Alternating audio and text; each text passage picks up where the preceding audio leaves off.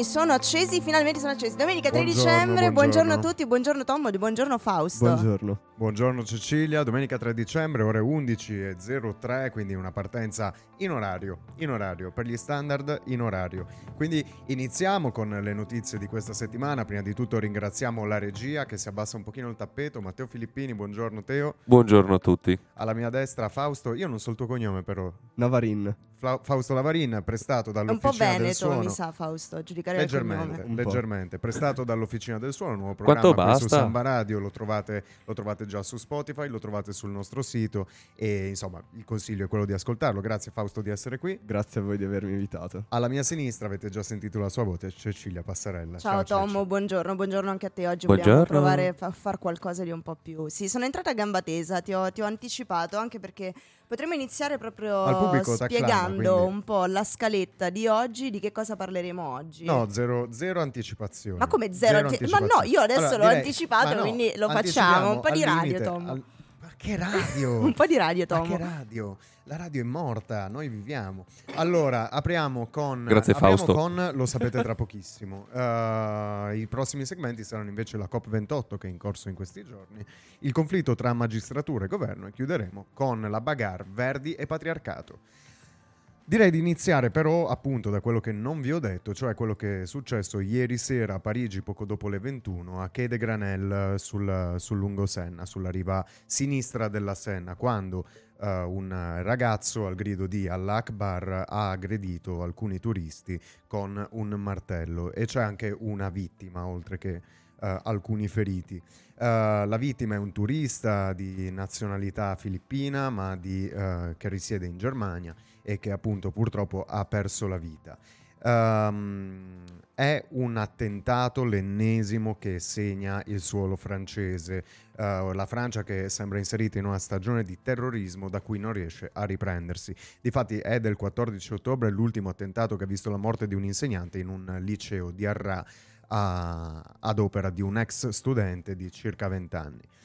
Come mai il, l'attentato di cui adesso vi racconterò un attimino il, gli accadimenti che hanno, che hanno portato poi all'arresto di questo, di questo ragazzo, come mai questo attentato segna così tanto per i suoi precedenti? Ma andiamo con ordine, appunto l'attentato inizia a Quai de Grenelle sul, sul lungo Senna e dove muore appunto la prima e unica vittima e dove viene ferita anche la sua compagna.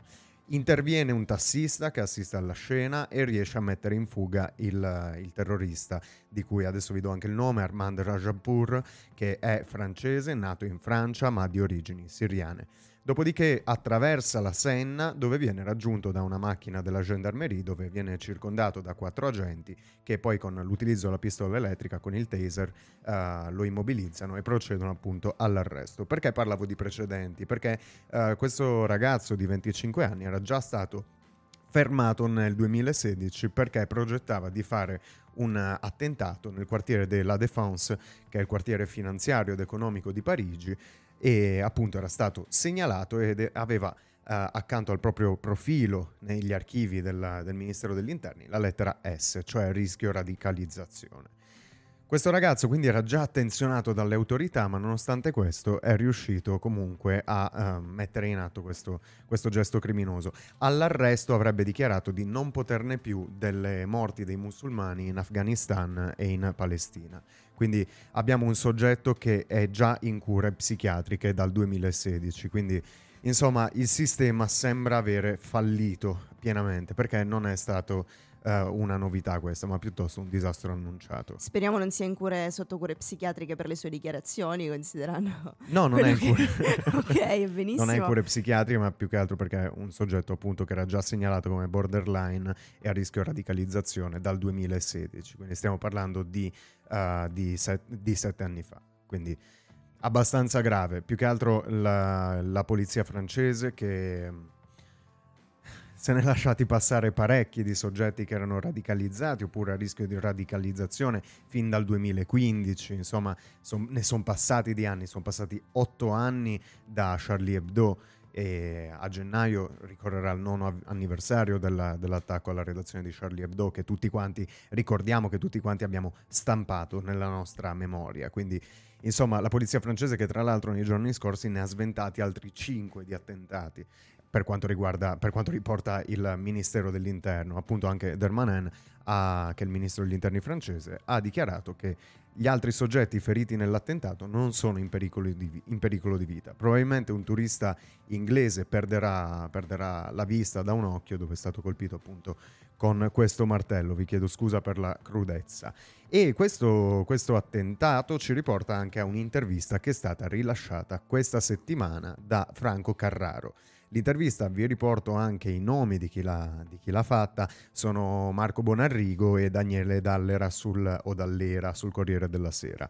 Franco Carraro, che è l'intervistato di, questa, di questo articolo, uh, è un signore importante, è stato sindaco di Roma ed è stato soprattutto membro del Comitato Olimpico Internazionale dal millenovecentottantadue fino al duemiladiciannove. Dopo il duemiladiciannove, a partire dal duemilaventi, è membro onorario, quindi è una persona che è addentro pienamente all'organizzazione dei Giochi Olimpici.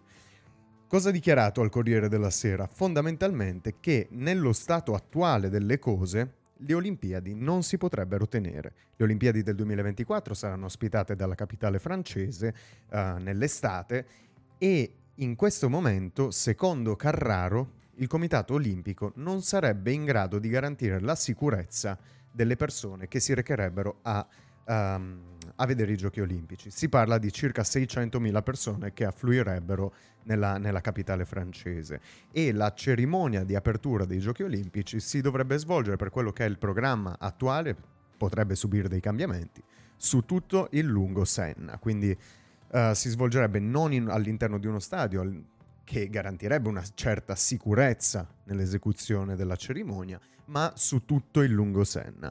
E per quanto riporta il Comitato Olimpico Internazionale, non è prevista la partecipazione di nessuna carica politica, appunto per la paura che uh, un attentato potrebbe scatenare. Non è soltanto Carraro, non stiamo parlando di un cane sciolto, di un signore anziano che uh, sta rilasciando delle, dei suoi vaneggiamenti, ma anche Thomas Bach, che è il capo supremo del Comitato Olimpico, ha riunito i, i membri in una riunione straordinaria questa settimana, anzi scusatemi, che si terrà martedì, per parlare appunto del rischio sicurezza. Inoltre Carraro in questa intervista è, um, racconta anche della commemorazione per l'attentato delle Olimpiadi di Monaco del settantanove, che uh, ha detto: oggi come oggi la celebrazione che si fa ogni anno all'apertura dei Giochi Olimpici, e di cui il luogo e l'orario viene tenuto sempre segreto fino proprio al suo scadere, non si potrebbe fare. E insomma è un'intervista che ci fa pensare sulla certo, sicurezza. Ci fa pensare anche e soprattutto perché a questo punto viene da chiedermi, ma eh, come tu giustamente dicevi, ormai è dal duemilaquindici che la situazione eh, allerta terroristica in Francia è alta, eh, e quindi mi sembra incredibile il fatto che si sia deciso di organizzare, e che comunque diciamo Parigi abbia vinto l'appalto per eh, l'organizzazione del, dei, delle Olimpiadi del duemilaventiquattro appunto lì in Francia, e non abbia tenuto conto anche di questo. Cioè non è eh, una sorpresa il fatto che ci sia un allarme o un rischio certo. concreto eh, in termini proprio di terrorismo, come, co- come non si può eh, diciamo, aver preso contezza di questa situazione e fare delle dichiarazioni del genere a, a, a pochissimo dal, dall'inizio delle Olimpiadi. Assolutamente, Teo. assolutamente. Beh, i francesi diciamo che sono abbastanza ehm, conosciuti tristemente a livello internazionale. Chiedo innanzitutto scusa per la voce, sì, è molto è bella. Non è un effetto del nuovo mixer, giuro. sembra, sembra molto quello, no?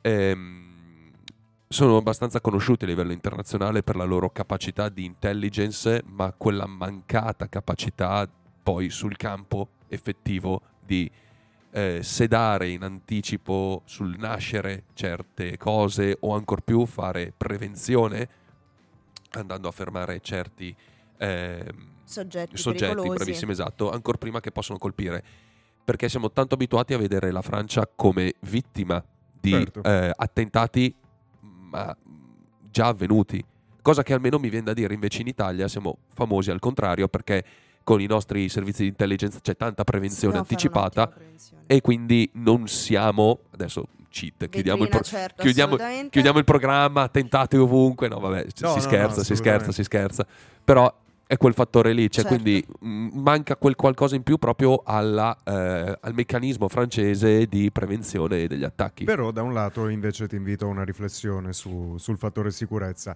In Italia vengono sventati, secondo quanto dichiarato da alcuni appartenenti all'AISE, all'Agenzia per la Sicurezza uh-huh. Esterna, e all'AISI, vengono sventati molti attentati durante l'anno, mm. di cui però non si fa parola per ragioni di sicurezza nazionale, certo. Nel senso, per non diffondere il panico, perché comunque la macchina funziona bene. Esatto. La mia domanda è: se la nostra macchina di prevenzione per i servizi, per le forze dell'ordine funziona bene, è perché l'Italia è meno destinataria di attacchi? Oppure perché la Francia invece è destinataria di attacchi che provengono anche dall'interno, da cittadini francesi, come il ragazzo che ha attaccato ieri sera, e di conseguenza davanti a un fronte così esteso di attacchi sul proprio territorio da parte di propri cittadini, quindi sottoposti a un grado di attenzione inferiore rispetto a, una, a, una, a uno straniero, mi chiedo, davanti a questi numeri... Ok.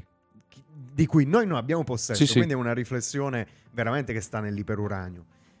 Davanti a questi numeri, la polizia francese lavora molto bene perché ne sventa molti, alcuni passano, oppure è un colabrodo a livello eh, di informazione? È il solito, la solita diatriba rilancio stile americana, cioè la C I A e l'F B I, una lavora verso l'interno, cioè lavora per proteggere l'interno dall'esterno e una protegge l'interno dall'interno. Anche in Francia ci esatto, sono no, agenzie. Dico, bisogna vedere se hanno una suddivisione, se magari sì, quella sì, che sì, dall'esterno sì. lavora così tanto bene e ci sono difficoltà all'interno, per, ma anche semplicemente gli elevati numeri, perché una macchina può lavorare benissimo, però se hai questo melting pot, chiamiamolo così, magari sarebbe bello dirlo in melting, francese. Melting certo. pot. Melting pot, però dico alla francese. Eh, melting pot? Melting pot, esatto. Oh, eh, okay. di, di varie etnie e di vari pensieri che ci sono in Francia, comunque, perché è molto vasta la Francia da questo punto di vista. E quindi è difficile star dietro a questa evoluzione continua. In Italia mi viene da dire, rispondendo proprio alla tua domanda, alla tua mm. provocazione, passiamo il termine, eh, eh, ha obiettivi sensibili a livello internazionale. Il Vaticano, magari Milano durante la città, la settimana della moda, eh, Venezia durante il Film Festival, che è comunque riconosciuto a livello internazionale, tante cose. E Roma sì. in generale. E Roma in generale, esatto, proprio così, però è più a livello internazionale, quindi è più dall'esterno all'interno. Quindi sì, sono due fattori diversi eh, che però cambia, esatto, cambia. Ma anche per ragioni di sicurezza, quindi da un certo punto di vista, meno male, noi non abbiamo accesso a questi dati. Io sono il primo che non... farmi nemmeno vedere queste cose in TV, anche solo per far vedere ehi, hai visto come si fa? No. Comunque, chiaramente neanche l'Italia poi ha il problema del colonialismo e del passato colonialista che è la Francia, sebbene anche noi forse dovremmo fare i conti anche con quell'aspetto. Ma no, perché fare i conti? Tornerei però all'intervista, che comunque, che comunque ah, io vi consiglio di andare d'accordo. a leggere, perché viene riportato da questi due ottimi giornalisti del Corriere anche le dichiarazioni che provengono dalla sindaca di Parigi, Hidalgo, su, su appunto sulla preparazione alle Olimpiadi, in quanto Hidalgo dice di essere stata lasciata sola dalle istituzioni nazionali per quanto riguarda l'organizzazione urbanistica e di sicurezza della città, sicurezza per cui si prevede una spesa di trecentocinquanta milioni di euro per il reclutamento di agenzie di sicurezza privata per mantenere il controllo della città. Altro nodo fondamentale per queste Olimpiadi sarà il problema trasporti. Infatti la metro di Parigi passerà dai due euro e dieci a biglietto in questo, in questo momento in cui stiamo parlando ai quattro euro, che serviranno per per prefinanziare per prefinanziare no, gli no, straordinari. No, non c'ho il jingle e allora pago, non ce l'ho. Un no, attimo. Però abbiamo ah, sì, quello aspetta, aspetta. del se questo non è abuso di potere. No, non no, era Matteo, questo, qual era? È... è il capitalismo. Ah, ok. È il capitalismo. È il capitalismo. Se adesso capitalismo, prima prima di andare in musica, prima okay, di andare perfetto. in musica, Infatti, Cecilia, prima se tu di andare in musica. Ma ancor più io farei parlare Fausto, ragazzi, poveretto, cioè e sta facendo la, cioè, è in piedi qua a fare il manichino. Ma noi l'abbiamo qui perché è bello, eh? Grazie. No, secondo no me questa cosa io, io, io, mi, io mi dissocio assolutamente. No, no, io, io, mi, dissocio, assolutamente. io mi associo perché Fausto è bello. Ah, ah. No, anche questo io, sicuramente eh, eh, molto bello, eh. ma non, è, non l'abbiamo chiamato per questo, assolutamente no. no, assolutamente no. Fausto, una tua riflessione sul che eh, alle forze dell'ordine francesi piace picchiare, e mi viene in mente ciò che è successo con eh, la protesta dei gilet gialli, okay. dove usavano i, i fucili a pallettoni di, ah, sì, di gomma, proiettili sì, esatto. non letali, sì. sì.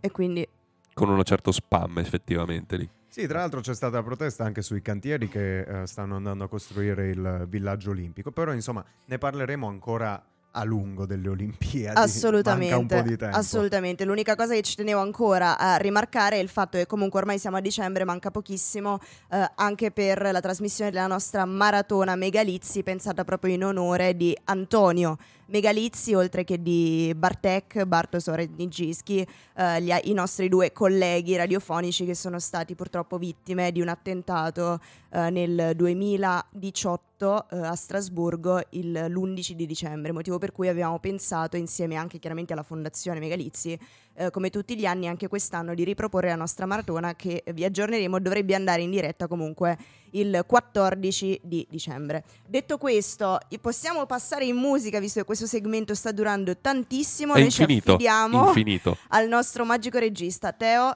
mandaci un po' di Rolling Stones.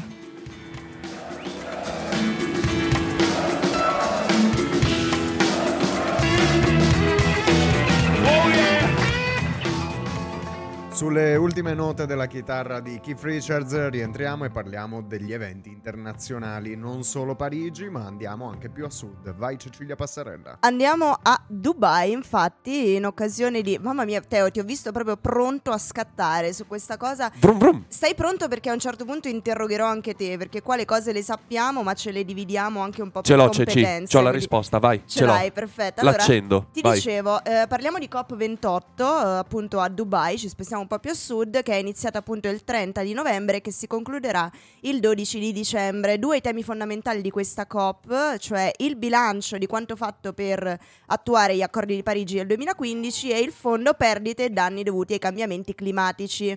Anche questo fondo che appunto dovrebbe aiutare a compensare i paesi vulnerabili, che quindi devono far fronte alle perdite e ai danni che sono stati causati proprio dal cambiamento climatico. Vedi N D R confronta Emilia Romagna lo scorso, lo scorso anno. Quindi eh, chiaramente chi è che si è, favore- si è espresso favorevolmente a questo fondo? Anche Antonio Guterres, che è appunto il, il presidente del, dell'ONU, eh, strumento essenziale, dice, per realizzare giustizia climatica. Ma non solo, abbiamo parlato appunto anche del...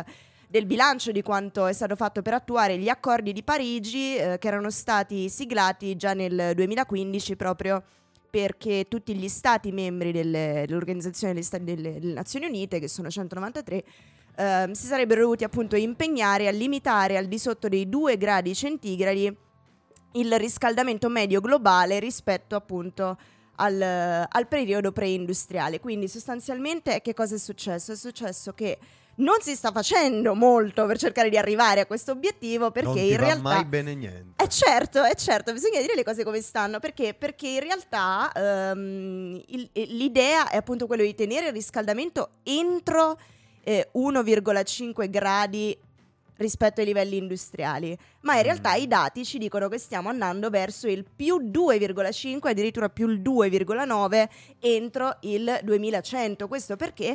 Perché in realtà dal momento in cui è scoppiata la guerra in Ucraina tutti gli stati fanno chiaramente molta più fatica a cercare di star dentro questi accordi, quindi è, vi- è evidente che il tema è a trecentosessanta gradi, cioè non si può pensare di lavorare sul clima se non si pensa anche effettivamente a lavorare su quella che è la stabilità economica, sociale e generale, pacifica, politica. Di tut- politica di tutti i paesi che si trovano all'interno appunto del, anche perché degli obiettivi. Sto per dire una cosa da cui mi dissocio molto forte, da cui mi dissocio immediatamente: la guerra inquina. È certo che la guerra inquina. Oddio, eh, inquina credo, che inquini, credo che inquini molto di più il fatto che non ci sia più il gas russo, che bene o male eh, poteva sì, alimentare sì. le nostre, quindi in sé per sì. sé inquina di più, inquina indirettamente una guerra. Sì, tanto. Ma le industrie, la produzione effettivamente anche di armi inquina anche quella, ehm, cioè se tutti quanti ci impegnassimo a produrre meno oddio, armi anche per quello. Eh, c'è un la, report. La, produzio- sì, la produzione di armi in sé fa veramente una virgola. Il punto è che la guerra, quando c'è una guerra in corso, come è avvenuto in Ucraina, mm. si tagliano eh, tutte le importazioni ed esportazioni, tutte le importazioni ed esportazioni di, eh, delle materie prime, giustamente, di chi è attaccato e di chi attacca. Quindi no, no, come certo, la Russia. Certo. In questo caso la Russia poi mi ricollego anche all'argomento finale che dovevi dirmi, quindi vado. Sì. Aspetta, aspetta, che ah, no, ecco, okay. ho ancora un altro Vabbè. paio di dichiarazioni no. da farti. Comunque eh, il fattore è che non avendo più il gas russo, o comunque il gas fornito dalle terre russe, noi eh, europei principalmente, ancor più special, soprattutto italiani, perché siamo stati il paese più colpito da questo taglio, eh, ci siamo dovuti reinventare. Eh, come ti reinventi con un qualcosa che eh, accade dall'oggi al domani? Sicuramente non costruisci centrali nucleari dall'oggi al domani perché ci impiegano, ci vogliono dieci anni, eh, non inventi la fusione nucleare perché quella ci vorranno almeno altri trenta quaranta anni. Eh, cosa fai? Aspetta, riaccendi le centrali a carbone abbandonate. Aspetta per questo assist eh no, che dico, sta arrivando. Però dico, quindi indirettamente inquina molto di più quello, perché la produzione di un fucile, con tutto il rispetto, cioè è legno e metallo. Quello, non è quello, ma vi invito, e qui mi fermo su questa cosa qui, a vedere il report dell'aprile duemilaventidue fatto da Greenpeace sui danni ecologici causati dalla guerra, che va dalla combustione per i missili, eccetera. Vi invito ad andarlo a vedere. Difatti mi era tornato questo pallino. Cecilia, scusami. Ma no, figurati. Sì, in effetti abbiamo interrotto Ceci, scusaci. No, no, no, tanto ci eh, mettiamo in muto. Eh, diciamo il, il, il, il topic principale era stato affrontato. Alcune dichiarazioni sono state rilasciate, anche Papa Francesco si è espresso in merito perché è stato invitato, infatti ha ringraziato anche del fatto che eh, sia stato accolto il suo videomessaggio e che sia stato concesso comunque uno spazio Uh, anche, anche per lui, per, per ribadire appunto l'importanza del lavorare tutti insieme su questi temi. Abbiamo sentito chiaramente anche la Presidente Meloni esprimersi su questi termini, uh, la quale uh, diciamo ha espresso nessuna preclusione in termini proprio del nucleare che appunto tu citavi, Matteo. Um, per le rinnovabili serve pragmatismo, dice, ma soprattutto la grande sfida del futuro, specialmente per l'Italia, sarà proprio quella della fusione nucleare. Ora Uh, spiegaci Matteo, uh, come funzionano le centrali nucleari a fissione o a fusione? Quanto tempo abbiamo? Uh, abbiamo direi, mh, se riesci a stare nei cinque minuti sei Allora, la spiego come si fa col meme, come la spiegherei a mia nonna. Cioè, in mm, modo rapido, sì. conciso, diretto. Allora, se rispondi alle for mie dummies, domande for, for facciamo grannies. ancora prima. Vai. Come funziona fissione o fusione allora, dell'energia nucleare? La fissione innanzitutto è, madonna scusatemi, c'ho il le microfono centrali che, pss, nucleari. Esatto, allora, la fissione nucleare avviene quando tu scindi un atomo mm-hmm. e nella sua scissione crea, crea, eh, vengono, crea, vengono creati due atomi più piccoli e eh, la cui somma però non torna in, in quanto viene persa dell'energia, della massa eh, in un elettrone, okay? Questo elettrone a sua volta, se ovviamente scelto il materiale opportuno di, pa- di partenza in modo opportuno, l'uranio duecentotrentotto, duecentotrentacinque, duecentotrentotto, duecentotrentacinque non mi ricordo mai, ehm crea una, una fusione, una fissione, scusatemi, a catena, perché spacca se stesso, crea un elettrone o più elettroni, questi elettroni vanno a spaccare altri atomi e così via. E di quindi conseguenza. Tutta quell'energia, cioè tutta quella materia, diciamo, che tu dicevi si disperde perché la somma non torna, noi la utilizziamo è come calore, energia. È calore, il calore di, questa cent- di questo nucleo kernel, diciamo così, eh, riscalda o acqua eh, contenente metalli pesanti, addirittura soluzioni saline, in modo da non andare a fondere, non andare a evaporare oltre i cento gradi, e scaldano a loro volta un altro circuito, quindi ci sono, c'è un secondo circuito, mm-hmm. questo secondo circuito scalda un'acqua della turbina che girando fa partire l'elettricità e alimenta tutto quanto. Quindi? Perché specifico questi tre, questi certo. tre cicli? Perché il primo è fortemente radioattivo in quanto entra e esce dal reattore vero e sì. proprio. Il secondo prende un po' di radioattività. Il terzo è completamente a posto. Ottimo. Quindi ciò che gira nell'acqua della turbina non è radioattivo. Per Quindi, questo comunque le centrali nucleari funzionano a fissione nucleare. Adesso, oggigiorno, solo fissione, in quanto la fusione è una bellissima invenzione, diciamo così, su, sulla lavagna, per ora. Però è instabile. No, più che altro no, non, non, ancora, non sono ancora riusciti a creare eh, più energia di quella necessaria a esatto, farla partire. Esatto. In pratica tu consumi più energia per creare la reazione, più di quanto la reazione ti dia indietro a livello di calore. C'era stata una notizia di tempo fa sì. che effettivamente è vero, la reazione a sistema chiuso ha raccolto X e ha generato X più uno. Il problema è che per creare quel X hanno usato quattordici milioni volte di X. Quindi tutto il sistema, l'ecosistema. Tu guardi la centrale nucleare, eh, secondo o primo principio di termodinamica, il sistema è chiuso e però mm. c'ha Uh, crea delle, delle entropie e quindi genera ener- elettricità. quindi da solo esce e quindi ha un saldo, un, un saldo positivo. Certo. In questo caso la fusione è ancora negativo perché serve più elettricità, più energia di quella che possa produrre oggigiorno.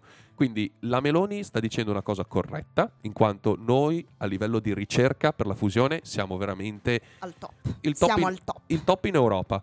Siamo molto molto indietro per la costruzione e per eh, la legiferazione. Sì, la legislazione. legislazione, grazie per la parola, eh, riguardo eh, il nucleare in sé, perché oggigiorno quando dici nucleare una persona gli vengono in mente soltanto le bombe, quindi non va bene. O e... Chernobyl o, o Chernobyl Fukushima. o Fukushima, assolutamente. Esatto, sì, quindi molto bene. Eh, ricordo che l'Italia è l'unico stato al mondo a aver tolto la parola nucleare dall'A T A C, perché la gente non si sarebbe mai fatta l'A T A C altrimenti. Certo, è stato fatto, sono state fatte numerose campagne di terrorismo in questo paese in corrispondenza dei referendum sulla decisione di cosa fare del nostro portafoglio energetico. Va detto però che questo governo nell'estate, anzi nella fine della primavera scorsa, chiedo scusa se non mi ricordo la data, nella definizione del portafoglio energetico non ha più inserito il nucleare tra le risorse inquinanti, ma le ha inserite nelle risorse non inquinanti, nelle risorse green. Ora, se voi andate a cercare trovate sicuramente la, la, il paper di, anzi il, pay, il paper, il paper, trovate la decisione del Consiglio il dei foglio. Ministri, trovate la decisione del Consiglio dei Ministri di questa primavera. Venendo un attimino, distanziandoci dalla scienza e passando alla politica, che è una Infatti. cosa che... Tommaso Radrizza il microfono, ti prego, più, scusami. Siamo anche più titolati a... Siamo anche più titolati oh. a parlare. Oddio, mi sento da dire. Eh beh, Io eh che beh. continuavo a alzarti le cuffie e ti dicevo raddrizzati. Di cui siamo anche più titolati a parlare. Bisogna dire che questa COP ventotto è stato un flop dal punto di vista politico, perché infatti, nonostante gli illustri presenti, ci sono molto più rumorosi gli assenti. Difatti mancava il presidente degli Stati Uniti, Joe Biden, mancava il, il, il segretario del Partito Comunista Cinese, Xi Jinping, e mancava anche Che Papa Francesco, di cui si sperava la partecipazione, però fino ha contribuito con un, con un videomessaggio. Ha che contribuito, ce lo vedo il Vaticano con una bella centrale appena, nucleare. Che che... Certo, cose. però queste assenze, insomma, lasciano presagire un messaggio politico che è preoccupante, cioè la distanza dei principali attori internazionali da, dalla, dal tema climatico. Quindi insomma, eh, speriamo sia l'ultima volta, io ve lo dico, Biden, ve lo dico, Xi Jinping, che Biden, sia l'ultima volta, eletto, eh? che sia l'ultima volta che mancate una cosa del genere, eh, la che venite invitati a Dubai e non andate, perché non è carino, d'accordo? La COP ventotto durerà fino al dodici dicembre, avranno tempo per ripensarci e per redimersi. Hanno perso il treno, dai Assolutamente, ragazzi. hanno perso il treno. Noi stavamo parlando di nucleare in realtà anche per questioni proprio di stretta attualità, oltre che per esatto. le dichiarazioni della Meloni, perché in realtà, Teo, eh, Tommo, aggiornatemi, in realtà è successo, abbiamo rischiato questa volta davvero rispetto alle ultime... No. rispetto alle ultime diciamo indiscrezioni che erano, c'erano state in passato, sempre a proposito della centrale nucleare di Zaporizhzhia, che poi appunto erano state smentite, anche questa notte c'è stato ehm, diciamo un allarme dovuto sempre a un reattore. Questa volta abbiamo rischiato oppure no? No. No. Allora. Grazie. Musica. Torniamo in musica. No. Ho già dato molta più informazione dei giornali italiani. Raccontaci, no, allora. raccontaci. Allora, Leo. facendola veramente molto breve, anche perché eh, il tempo è nostro nemico in questo caso. Eh, Zaporizhzhia. Oh, l'ho pronunciata giusta. Zaporizhzhia. Meraviglioso. Esatto, Ucraina, grazie. grande teatro di scontri dell'ultimo sì, periodo, e grande... specialmente in materia di scienza. E anche grande teatro di esplosioni nucleari, eh, visto che è l'unica avvenuta nel mondo a livello globale che comunque ha in ha vincolato la vita di tantissime altre persone, è avvenuto proprio a Chernobyl, territorio ucraino, vorrei ricordare, eh, anche se ai tempi era tutta U R S S che, sì, che fu. Sì, sì. E, e non so se c'è questo bias del territorio ucraino di qualcosa, però ogni volta che c'è un tentato assalto a Zaporizhzhia o un eh, taglio dei cavi di alimentazione dalla cent- da- dall'esterno verso la centrale interna di Zaporizhzhia, si parla sempre di rischio di meltdown, attenzione fuoriuscita di fluidi, attenzione tra un po' se scoppia tutti, catastrofe nucleare, catastrofe nucleare. Ripeto, non sto usando un filtro del mixer, mi piace tantissimo. Comunque, cosa eh, è successo? Niente, un blackout. Letteralmente niente. Hanno tagliato i cavi dell'alimentazione esterni alla centrale. La centrale, sono partiti i generatori di emergenza che ha al suo interno, che sono alimentati dalla centrale stessa, quindi nessun problema. E ehm, in pratica hanno ripreso a ehm, raccogliere energia dall'esterno stamattina verso le sette notte, ora italiana, ora locale, sì, là, non, non sì. ricordo, purtroppo il fuso orario mi frega, e, um, e quindi i giornali italiani, mi viene da dire anche comunque testate internazionali da tutto il mondo, specialmente noi italiani perché ci basiamo su quello, hanno eh, visto questa cosa come un tentato eh, un sabotaggio della centrale e un rientro dell'allarme gravissimo che tra un po' si scoppiava tutti quanti alle sette di mattina. Sì. In realtà nel mentre semplicemente si sono attivati i reattori, i generatori d'emergenza, d'emergenza. Eh, rega, la centrale nucleare per costruzione e per eh, ehm, regole ingegneristiche come progettazione, come progettazione certo. è obbligatorio che resisti letteralmente ad un attacco aereo stile Pentagono in cui ti entra un aereo di lato.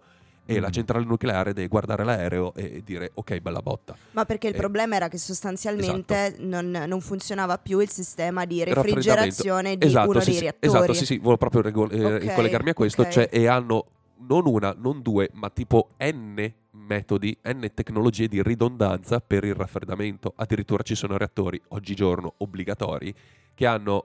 Uh, l'indice che non mi ricordo come si chiama, uh, posi- negativo o positivo, anche lì chiedo perdono, non, non ricordo correttamente, sono un ingegnere ma non un ingegnere nucleare, ahimè, uh, per cui il reattore si spegne da solo. Cioè adesso, non come a Chernobyl che senza raffreddamento si autoalimenta all'infinito ed esplode, che poi anche lì è esploso. È una fusione. Esatto. No, no, nemmeno si, si eh, crea talmente tanto calore che il, eh, il sale di cui vi ho parlato mm. prima, che del primo circuito porta il calore esterno, esplode, esplodendo lui tutti i, ehm, i pezzi radioattivi volano in aria e così. Cioè sì. non, ha es- non è esplosa la bomba nucleare, no, è no, esploso no, no, certo. ciò che lo conteneva. È una, non è una detonazione. Esatto, che già questo è un'estrema differenza. Oggigiorno tantissimi reattori, non so con preciso quello di Zaporizhzhia, perché comunque si parla sempre di eh, segreti industriali, eh, soprattutto ancora oggi che l'ambiente non è proprio molto clean dal punto di vista di, di chiarezza, o comunque bisogna avere certi contatti per saperlo con certezza. Ehm, sicuramente è un reattore che tiene conto di queste cose, per cui si andrebbe a spegnere da solo. Certo, l'unica cosa prima di chiudere forse esatto. è da comprendere se non sia un messaggio di minaccia esatto, quello, dal punto di vista politico. Quello può essere già visto in maniera diversa, cioè il fatto che assaltiamo un'ennesima volta la centrale nucleare, eh, vi tagliamo certo, certo. l'alimentazione. È al centro del conflitto esatto. russo-ucraino da, da, dall'inizio dell'invasione la questione della centrale di Zaporizhzhia, anche eh, per la sua portata sì. energetica. Sì. Sì. Direi che Direi che ci siamo. Come grazie, ambiente, grazie Teo. Anche troppo. Grazie a voi, eh, faremo partire grazie Fausto. Il, faremo partire adesso sulla quarta corda in poi ogni volta che Matteo ci parla in nucleare. Ce l'ho, ce l'ho, però, però nel mentre volta. Direi che potremmo far partire invece un'altra canzone, questa è la scelta Fausto, vero? Sì. Cosa hai scelto? Post-punk dei Cani. Sì, ma dillo bene nel microfono. Post-punk dei Cani. Bravo, bravo. Sai telegrammi la quantità. E questa era Post-punk dei Cani. Ben ritro- ritrovati alle occhiaie. eh, Tommo, che cosa ha fatto Crosetto? Sembrava tipo, sai, i genitori con sì, i bambini. Ora, eh, vai, a ri- ora vai a ringraziare Giovanni per la festa di compleanno. Grazie Giovanni, è stata molto bella. Esattamente. Perfetto, perfetto. Allora, la tua domanda, che non è stata assolutamente decisa all'interno del fuori onda, mi riporta a uno dei miei temi preferiti dal millenovecentonovantadue a oggi, cioè il, confer- il conflitto tra esecutivo e magistratura. Dobbiamo andare un filino indietro, non fino al novantadue, non fino a, a Chiesa che nasconde la mazzetta nel cesso del Pio Albergo Trivulzio, ma andiamo semplicemente a domenica scorsa, dove il ministro Crosetto è stato raggiunto dai giornalisti del Corriere della Sera, che è la seconda volta che li citiamo di oggi. Grazie ragazzi, vi manderemo un cesto di frutta a Natale a forza di citarvi, ma comunque è stato raggiunto dai giornalisti del Corriere della Sera per un'intervista che aveva come focus principale quella della, come focus principale quello della, della fermata straordinaria per il ministro Lollobrigida che è successa settimana scorsa. Volevamo trattarvela, non ve l'abbiamo trattata. Comunque il ministro Crosetto, a chiosa di questa intervista, gli è stato chiesto come fosse lo stato del governo e lui ha usato questa parola: l'unico problema per questo governo è l'opposizione giudiziaria. Poi, incalzato dai, dai due redattori, dai due giornalisti del Corriere, ha spiegato che praticamente gli sono arrivate determinate voci che parlano di correnti della magistratura che si riuniscono in segreto come se fossero la Carboneria per arginare la deriva antidemocratica meloniana. La P tre. La P tre. Allora, la P tre. Ogni aia, riferimento a fatti persone, cose è puramente, no, puramente non casuale. Naturalmente, naturalmente si è infiammata la mia cosa preferita, la polemica che si trascina da una settimana. Difatti la notizia di domenica Fisico scorsa. Fisico da sollevatore di polemiche. La, la notizia di domenica scorsa, quindi insomma ce la stiamo trascinando adesso, e il tema è arrivato anche a Dubai, da cui la Presidente del Consiglio Giorgia Meloni ha dichiarato che eh, non c'è un conflitto con la magistratura, ma sicuramente parte della magistratura è contraria a questo governo, e abbiamo detto anche che abbiamo scoperto l'acqua calda, abbiamo detto, cioè lasciamo perdere. Vi riporto le parole di, uh, del presidente dell'Associazione Nazionale Magistrati, che è Giuseppe Santa Lucia, che ha dichiarato che uh, è molto pericoloso quello che il ministro Crosetto ha fatto, perché uh, lascia credere a chiunque legga il giornale che c'è una parte della magistratura, che è uno dei tre poteri dello Stato, legislativo, esecutivo e giudiziario, che si riunisce in segreto in alcune camere oscure all'interno del Palazzo di Giustizia, all'interno della Corte di Cassazione, all'interno del Palazzo del C S M, vestiti come i massoni che pianificano la caduta del governo Meloni. Questo, questo governo quello... non lavora col favore delle tenebre. Questo governo non lavora con il favore delle tenebre. Esatto. Come disse Giuseppe Conte, che anche lui si è infiammato sulla questione a Montecitorio l'altro giorno quando il ministro Crosetto è andato a dichiarare. Ma torniamo a Giuseppe Santa Lucia, perché comunque quello che Santa Lucia ha rimarcato al ministro Crosetto è il fatto che tu mi stai dicendo che ci sono queste correnti incappucciate nei palazzi della magistratura eccetera, ma non mi fai i nomi, non mi dici che corrente è, non mi dici quando si sono ritrovati, non mi dici chi, cosa, come, quando, dove, perché. Nemmeno la stanza, dice. Nemmeno la stanza. Certo, certo, io mi immagino i sotterranei del C S M a lume tutti di candela, gobbi. Tutti gobbi, eh, con eh, le armi nascoste, tutto quanto, tipo Congiura delle polveri di Guy Fawkes. In realtà nulla di questo genere, perché eh, il ministro stava probabilmente alludendo alle due correnti interne al C S M, che sono area da un lato e eh, magistratura democratica. Magistratura democratica, regia? Sì, magistratura democratica. La, la, la regia fa anche fact-checking, controlla pure. Sì, sì, controllo. E perché questa memoria funziona, ma funziona in maniera un po' zoppicante. Shout out to Sofia Ricciolo, che ci ha raggiunto nel mentre, che non l'avevamo nominata all'inizio. Ciao Sofia. Ciao, ciao Ceci, ciao ragazzi, ciao a tutti. Grandi volevo voci. volevo fare un volevo farvi una domanda, giusto per spiegare, raccontare un pochino meglio come funziona dentro la pol- dentro il C S M, dentro la magistratura, la politica. C'è spazio? Ci sono delle correnti? Come si sviluppano queste correnti? Assolutamente, ci sono eh. correnti che ra- rappresentano nessun partito politico dal punto di vista um, esposto, ideologico, diciamo, ma no, dal punto di vista ideologico può anche darsi, ma nessuna di queste correnti è affiliata ad un partito politico. Certo, c'è una democrazia, con- c'è una... Eh, c'è una magistratura più conservatrice, c'è okay. una magistratura più progressista, uh, che sono, rappresentano i propri iscritti tramite queste correnti interne al C S M. È come se fosse un, uh, un consiglio di facoltà, dentro ci sono i U D U, Uniti, Nazione, insomma, però non sono o non dovrebbero essere affiliate a partiti politici, che fanno l'interesse dei propri iscritti, come se fossero qualcosa di consortile. Uh, queste associazioni esistono, le loro riunioni sono pubbliche, le riunioni dell'Associazione Nazionale Magistrati sono anche mandate in diretta da Radio Radicale, non c'è nulla di sotto. E poi il, il ministro è andato a parlare a Montecitorio, perché comunque i magistrati sono saliti un attimino sulle barricate, perché hanno detto non è il nostro ruolo la politica, il nostro ruolo è trattare i diritti fondamentali dei cittadini, garantirli all'interno delle aule dei tribunali, noi non facciamo politica. Quindi il ministro è andato a Montecitorio a rendere dichiarazioni, Crosetto. Il ministro Crosetto, e devo dire che mi è dispiaciuto, perché comunque a me Crosetto sta simpatico, però... Eh, eh, lo posso non dire. Rientra nel, nel toto ministri, a quanto pare, purtroppo, di, questo, di, di questa trasmissione. No, ma il nostro preferito è Salvini, è l'abbiamo il tuo, già detto, era il tuo, resta il tuo. Però comunque Crosetto, io ci dai un sacco da lavorare, grazie. Crosetto mi stava simpatico, però devo dire che non ha fatto una bella figura, perché è stato abbastanza confusionale durante il proprio intervento, perché da un lato ha fatto dei vittimismi della serie la magistratura ci attacca e c'è una corrente che è contraria al governo, e dall'altra parte è stato molto confuso, perché anche lì non sono usciti fuori nomi, non sono usciti fuori correnti ben designate. Nel momento in cui si muove un'accusa bisogna fare nomi e cognomi, come avrebbe detto Conte. Anche Conte è andato sulle barricate, sembrava un leone sui banchi di Montecitorio a dire che il ministro era un vittimista e che insomma stava colpevolizzando la magistratura per un ruolo. Insomma, Chiudo. aspettiamo i meme. Aspettiamo esatto, i meme. no no, aspettiamo i meme. I meme Ma secondo voi non è preso male? Cioè Crosetto si è preso male perché non lo invitano alle feste. Cioè può io darsi, mi immagino queste feste alla Ice White Chat. Esatto. Assolutamente dove sì. Lui va a buff- bussare e non, non lo fanno entrare. Lo non ha la parola d'ordine, Dici evidentemente. Che lo Non, oh, è... non lo so, beh, a me dispiace beh, molto beh. Anche se non invitate Crosetto alle feste, insomma fate uno sforzo, invitatelo, perché comunque secondo me è un uomo simpatico al di fuori dei palazzi. Comunque io a cena con Crosetto, non so se l'ho ancora detto, ma ci andrei. Gratis? Eh?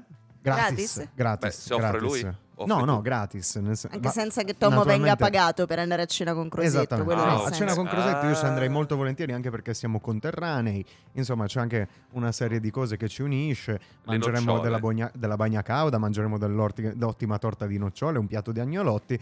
Però insomma, ministro Crosetto, non è che lei abbia fatto una bellissima figura. A chiudere sulla settimana nel rapporto tra magistratura e governo c'è la lettera che ventisei presidenti delle corti d'appello hanno inviato al governo per una proposta di legge sostenuta dal governo e da Forza Italia che prevede una riforma della prescrizione. Su questo domenica prossima vi faremo un punto con uno specialista sul tema, perché la questione è abbastanza complessa, però come segnalato dai presidenti delle corti d'appello rischia di mandare in tilt un sistema che è già Um, al di sotto dei requisiti di organico e soprattutto anche di risorse economiche, perché prevede la riapertura di migliaia e migliaia di fascicoli, questa riforma della prescrizione. Difatti chiedono: ministro Nordio, ministro di Grazia e Giustizia, si fermi, si fermi, questa riforma manderebbe a gambe all'aria il sistema. Ne parleremo comunque domenica prossima. Questo solo per darvi un'idea del clima che si, risp- che, che si respira al C S M e a Palazzo Chigi. Meloni tra l'altro non ce n'è pure. Eh no, perché lei appunto lei era, Dubai, era alla C O P ventotto. Ma tra poco invece ci spostiamo invece tra i banchi del Parlamento, perché vi raccontiamo invece anche un'altra questione. Ci andiamo Prima sempre però, volentieri. Molto volentieri. Molto volentieri. Prima però ascoltiamo ancora un altro po' di musica e poi torniamo a raccontarvi che succede. Che domenica bestiale, la domenica, la natura con del bello. undici e cinquantaquattro, ritorniamo per quest'ultima notizia flash che vi lanciamo, perché di fatto il tempo è tiranno, è tardissimo e noi tra poco dobbiamo chiudere. Allora, dicevamo che torniamo tra i banchi del, del Parlamento, perché? Perché è scoppiata la polemica gli dovuta banchi. Tra, tra i banchi, banchi. È scoppiata la polemica perché la deputata Eleonora Evi eh, lascia eh, i Verdi e attacca Angelo Bonelli, che è appunto il co-portavoce del, eh, dei, dei, dei Verdi europei. E perché lo fa? Perché sostanzialmente attacca proprio Angelo Bonelli di eh, patriarcato e paternalismo. Quindi torniamo a parlare di temi a eh, in questi studi molto, molto cari. Qual è il problema? Il problema è che sostanzialmente eh, l'ex, anzi la deputata, perché lei comunque è uscita dai Verdi ma è rimasta Uh, comunque diciamo mh, all'interno del, mh, del gruppo parlamentare, uh, che cosa dice sostanzialmente? Che uh, nel momento in cui era stata, per esempio, per fare uno dei tanti esempi di, di, di, di, di, di cui taccia appunto Bonelli di, di patriarcato, uh, sulla legge contro la carne coltivata dice uh, la deputata: ho seguito tutto io dagli emendamenti fino alle dichiarazioni di voto. Cosa ha fatto lui? Ha fatto un piccolo commento da parte del partito, mm-hmm. e che cosa è emerso a livello comunicativo? Che solamente Bonelli appunto si sia espresso e abbia seguito la questione. Una costante differenza di trattamento tra noi, denuncia, a dispetto di quella che è la tradizione dei Verdi europei sulla co-leadership. Quindi Non, non sì. bellissimo, anche perché in realtà attacca lo stesso Bonelli, anche dice di pink washing, cioè sostanzialmente noi siamo entrambi pink washing. È molto, molto bella eh, come parola. Assolutamente, bellissima. Wow. Sembra i, i, i rumori colorati in base alle frequenze. Di, co, com'è il pink washing? Cos'è? Pink washing è sostanzialmente, è presente il green washing, quando tu eh, cerchi appunto di mascherare un, una tua decisione, sì, in generale, a livello una qualsiasi green, azione che senso... fai, facendola spa- spacciandola, esatto, appunto per un qualcosa che sia green ed ecosostenibile disponibile quando esatto. di fatto non lo è, pura facciata. Anche pink in questo washing. caso pinkwashing vuol dire solo femminismo di facciata, cioè ah, che sostanzialmente tu decidi, sta, decidi che um, hai appunto non hai un, un, un segretario di partito, ma hai una sorta di consolato per cui ci sono appunto Bonelli e uh, la uh, vi dico subito anche chi si tratta della uh, co-portavoce del Lazio, Chiara Saraceno, uh, che anche lei appunto ha, ha lasciato il, l'Alleanza Verdi uh, perché uh, perché di fatto si tratta appunto di pinkwashing. Non c'è davvero un'unità decisionale che viene appunto intrapresa da parte di entrambi i co-portavoci del partito, ma di fatto pare che Bonelli acce- pare che perché bisogna sempre sentire le due pancare, no? Esatto. uh, pare che Bonelli accentri tutto su di sé, e di fatto questo è il motivo per cui viene tacciato anche di, di, di pink washing. Ma tra l'altro mi, mi appassiona questa struttura gerarchica di Verdi, perché è bello, è consolare. Perché è come la nostra, è, Tom, è assolutamente come la nostra alla fine. Anche Samba Radio funziona come un consolato. Io non ho firmato nulla per un consolato, scusatemi. No, anche perché sarebbe un triumvirato, però uh, trium personeato. Ehm, Momento boh, vediamo, vediamo, vediamo. Mi appassiona molto questa struttura dei Verdi. Mi ricorda un po' le dirigenze militari sovietiche, con il comandante uh. militare e il commissario politico. Però in realtà qua sarebbero parificate. Non lo so, la, la deputata in effetti Eleonora Evi, anche per noi che mastichiamo un po' di informazione tutti i giorni, io non, non la ricordavo prima di questo suo, evidentemente di questa anche qui, fuga. Come giustamente denuncia lei, la, la comunicazione che esce al di fuori del partito è una comunicazione evidentemente bonellicentrica e che quindi non lascia eh, spazio. Ma anche l'attenzione che comunque i, i, i giornalisti danno ai, ai rappresentanti, perché se io so e, e se io sono giornalista, io lo so che c'è una, una, una rappresentanza bicefala dei Verdi, e quindi so che esiste anche questa Eleonora Evi, ma perché non la vado a cercare? Perché quindi è molto più comodo prendere i comunicati stampa, fare un copia e incolla, aggiungere un sì, nome ma... di redazione e pubblicare il giornale. Allora a quel giornale, punto non è colpa farlo? di chi genera le notizie, ma di chi le trascrive e le copia e incolla in giro senza fare un sì, po' ma... di controllo. Mm, secondo che... me c'è una doppia responsabilità. Il fatto è che ah, no, vabbè, è vero, i però... comunicati stampa ci sono, arrivano alle mail delle redazioni tutti i giorni, tutte le ore, tutti i minuti, però comunque mio fratello Bonelli è stato intervistato più volte. Da, dai giornalisti, nel senso non è che tutte le notizie che arrivano dai Verdi vengono dai comunicati stampa, quindi sicuramente c'è la, la questione comunicati stampa, che a noi non arrivano, eh. A noi arrivano solo quelli del ministro Crosetto e del ministro Salvini. Assolutamente. Però il fatto è che Dove, dove stava? Cioè, nel senso, Eleonora Evi se n'è andata. Eleonora Evi? Eleonora Evi se n'è andata. Ma dove stava prima? Tra i banchi. Tra l'altro c'è una foto qua nell'articolo su Open che la ritrae con, penso, il figlio o la figlia all'interno del, in arrivo delle, i supporti dall'Oriente Montecitorio. Sofia, allora io voglio alimentare un pochino di polemichetta. Vicino al microfono, okay, aspetta, alimento... metto, aspetta, aspetta, aspetta, aspetta. Ok, adesso abbiamo polemichetta time scritto, bene. Perfetto, allora per alimentare la polemichetta vorrei fare un esempio comparato con la Germania, dove i Verdi sono uno dei primi partiti, no? Yes, okay, venti per cento è... alle ultime sì. elezioni. Mi chi sembra. È il volto dei Verdi? Una donna, esatto, di cui non ricordo il nome, ne ha colpa. Perfetto, okay. Baerbock. E lei anche, mi sembra, ministro degli esteri per eh, l'attuale eh, legislatura. Per l'attuale. Ma anche in Alto Adige, per dire che i Verdi hanno una rappresentanza maggiore, sono eh, capitanati da, da una donna. Ma, Ma infatti perché in Italia e nel resto della penisola questo non avviene? Ma anche il Partito Democratico e, e Fratelli d'Italia sono capitanati da una donna, quindi mi insomma... permetterei di dire, perché è lo stesso motivo per cui adesso non abbiamo più un Ministero dell'Istruzione, ma un Ministero dell'Istruzione e del Merito. Ecco, diciamo che la, la lancio così nell'etere, poi ciascuno, tra, eh, poi ciascuno trae le sue conclusioni. Ma perché Comunque, devi, devi attaccare? Eh, ma perché eh. sì, è partita la polemica e quindi io l'attacco. Si parla di, si parla di donne al vertice, in Italia evidentemente Vabbè. questa cosa non succede, allora parliamo anche di merito, visto che io penso che Beh, queste due cose siano correlate. Se non ci perché sono già innanzitutto attaccare? i Verdi che neanche riescono a ottenere dei seggi o comunque dei, eh, dei verità, posti eh. E con tutto rispetto il, il mancato merito è di tutto il loro partito in questo caso, questa, quindi questa è verità, cioè, eh, puoi anche essere la rappresentante migliore del mondo, ma se eh, non riesci nemmeno a eh, fare quello che dovrebbe fare un partito, cioè di rappresentare, prendere voti, prendere prendere voti, voti.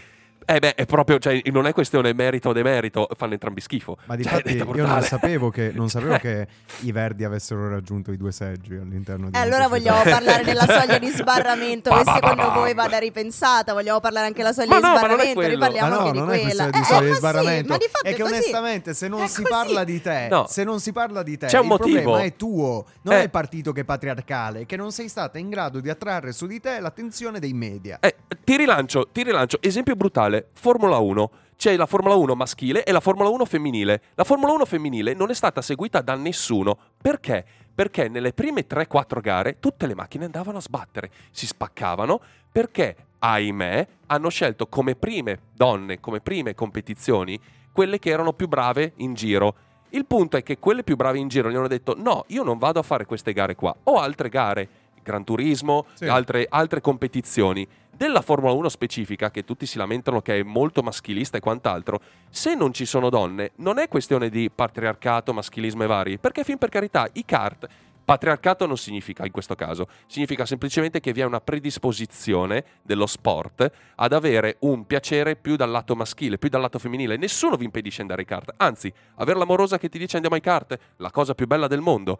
Se però comunque dopo su diecimila centomila persone che fanno kart quotidianamente, settimanalmente, pardon, trovi una donna, è ovvio che le percentuali di dire venti persone più brave al mondo sono tutti maschi.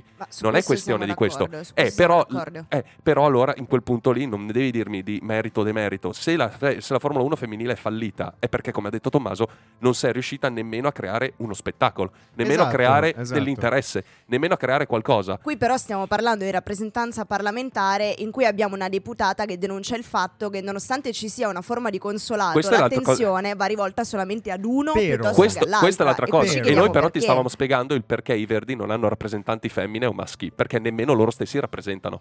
Loro cioè, rappresentano, eh, non mi ricordo quant'era, se il quattro o il cinque per cento sì, con cui sono entrati. Ge- no, sì, però, però comunque allora, rimane il fatto che c'è. Fatto, tra l'altro è l'alleanza Verdi-Sinistra, quindi, eh, quindi non cioè, avrebbero vedi, raggiunto neanche il tre per cento. Perché, perché mio grande amico Angelo Bonelli dell'alleanza Verdi e Sinistra, il ventidue marzo duemilaventitré, con l'Adige in secca, lui ha portato in Parlamento i sassi dell'Adige, mostrandoli all'aula. Cioè, quello è il grande, è politica spettacolo. Ti prego, dimmi che ci sono i meme in giro. Certo che ci sono i meme. Bellissimo. Con Bonelli col sasso dell'Adige, tra l'altro compiendo un reato, perché tu non puoi rimuovere i sassi dal letto dei fiumi perché... perché... perché è un reato. E c'era esattamente. E bellissimo. Quindi, cioè, Bonelli ha eh, fatto oh. parlare di sé, anche se ha il due per cento, tre per cento al di fuori dall'alleanza. È Eleonora Evi non ha...